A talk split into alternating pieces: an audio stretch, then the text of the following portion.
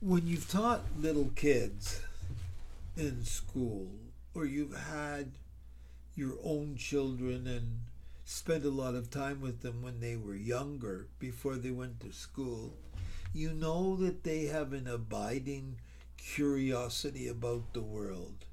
They want to know everything. They want to experience everything. They want to touch and feel everything. That's because they are learning about the world through those experiences. From an educator's point of view, we refer to that as experiential learning. But at the very lowest level, it just means playing with things.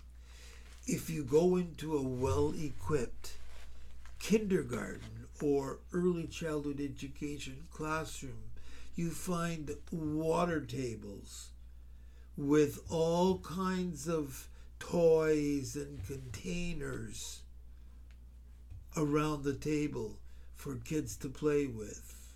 You see sandboxes with things for children to play with. You see plants. Many early childhood education classrooms have pets in them, to stimulate the curiosity and the engagement with the environment that comes with it, because that's where learning begins. But how, what does that really mean? Let's take the example of the concept of family. One of the first words a child learns is mama. Mama, or dada, or baba.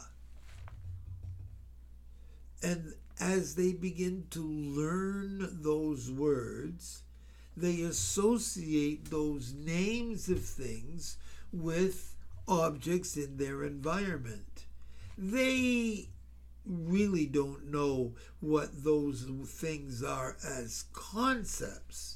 They know mama gives them comfort, feeds them, bathes them, clothes them, hugs them when they're crying, and so forth.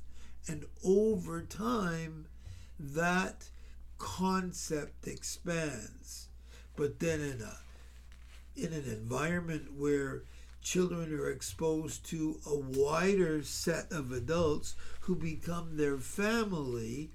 As children begin to age, they begin to realize that a family is a group of people that come together and relate together. First, it could be just people who come to the front door and walk in and give hugs and kisses, and bring presents, or bring food, or talk and ask questions. Every mother is not the same as every other mother. Every family is different. But over time, the concept of family evolves, because children want to understand how all these things fit together. If you think about it, one of the things that is a perfect learning tool for young children is a puzzle, playing around with the pieces to make them fit. When you go to buy presents for young children, you often find things that allow them to sort by shape and by color, and puzzles that they need to play around to make fit together in a particular way. That's part of conceptual development. So how does that fit in with what's going on in the mind? Piaget, a French researcher and pedagogue, pedagogue talked about the fact that we learn by going through specific stages. First of all, we begin with everything is abstract. We develop concepts of things in our world that are are abstract, are not abstract, are concrete rather, sorry, are concrete things. A table has four legs. A chair is something you sit on. A desk is something you work at. A spoon is something you hold in your hand to eat with. All of us go through a stage where everything is concrete. It makes a noise, it pours, you can feel it, it's soft or hard to the touch, you can knock it, you can break it, you can eat, throw it and it will go at a distance, or you can throw it and it'll fall, you can pick it up or you can't pick it up. There are things in our world. We begin with the concrete. And over time, that concrete becomes abstract. So if a child has enough experience with tables and chairs, eventually the word table conjures up in the mind an image of a table. A chair is something that we can imagine in our heads. That's where art comes in, because artists draw from their minds what they have seen. They might do sketches, but those sketches are of things that they are looking at, that they have captured in their mind's eye. We can be talking to someone and talking about something that is very concrete, but they see it in their mind's eye. It becomes abstract. Conceptual development means constantly enlarging these concrete to abstract concepts, and manipulating those abstract concepts.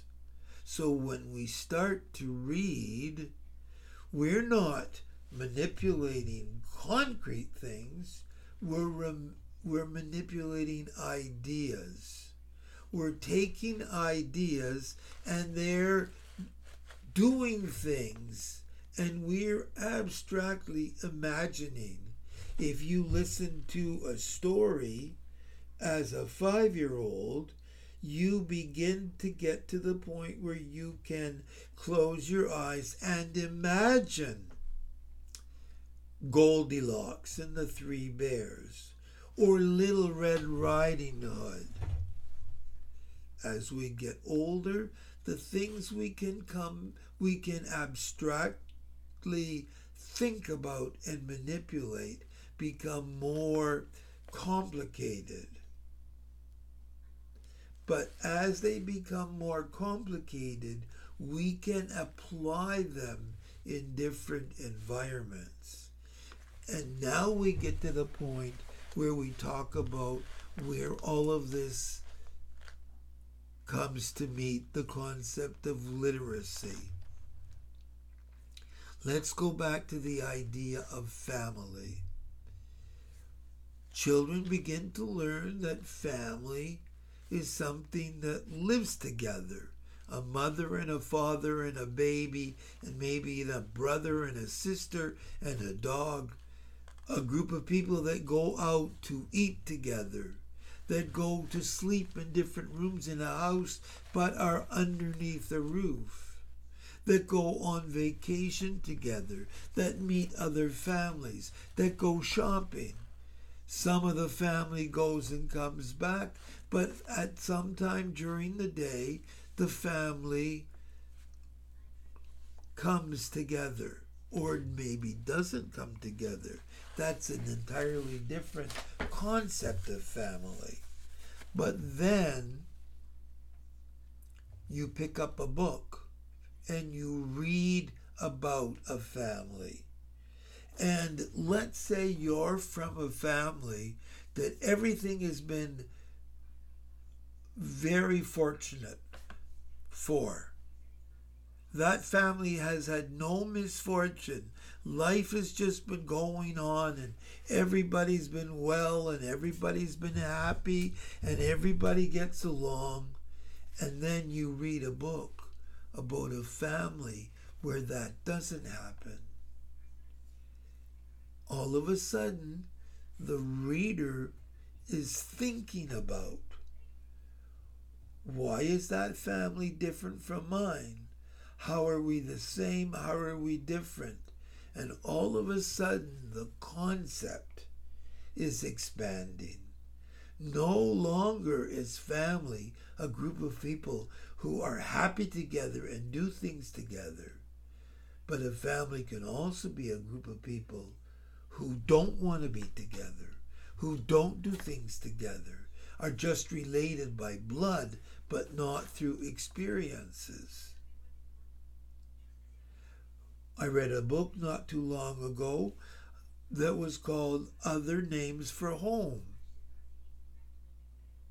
because home was where the family came together and felt comfortable and secure. It wasn't a house with four walls and a car in the garage and bedrooms and a living room and dining room. It was in a displaced persons camp, but it was still a group of people who felt secure together and who were waging war with the rest of the world, trying to find a new path to peace and security in a new environment. And all of a sudden, concepts change. They get larger and they can be applied through experience in other environments. So when we see something on T V or in a movie, we understand that the word family can apply to them too. We watched a great movie last night, my wife and I, about a family of four, a mother and a father, a son and a daughter. Except the daughter was the only member of that family that could hear. She was not deaf like her mother and her father and her brother. And it was all about how she found a way to have that family love and be different than them. And what it meant for her to try to understand how that differences, how that difference, being able to hear and interact with the world, gave her a completely new set of opportunities. That didn't mean she had to separate from her family, and her family didn't mean it had to lose her. It just meant that the family had to change, and the relationships had to change. That's what literacy means. Being able to take challenges to one's concepts and assimilate them so that concepts become more uh, broader in reach. Literacy only expands after a certain point through new experiences, through having challenges presented, making us stop to think about we, what we already know and believe, and trying to assimilate those new challenges into our pre-existing scheme of things, how we see the world. The highest levels of literacy mean we can be challenged continuously and come to understand and accept how things fit in all over again.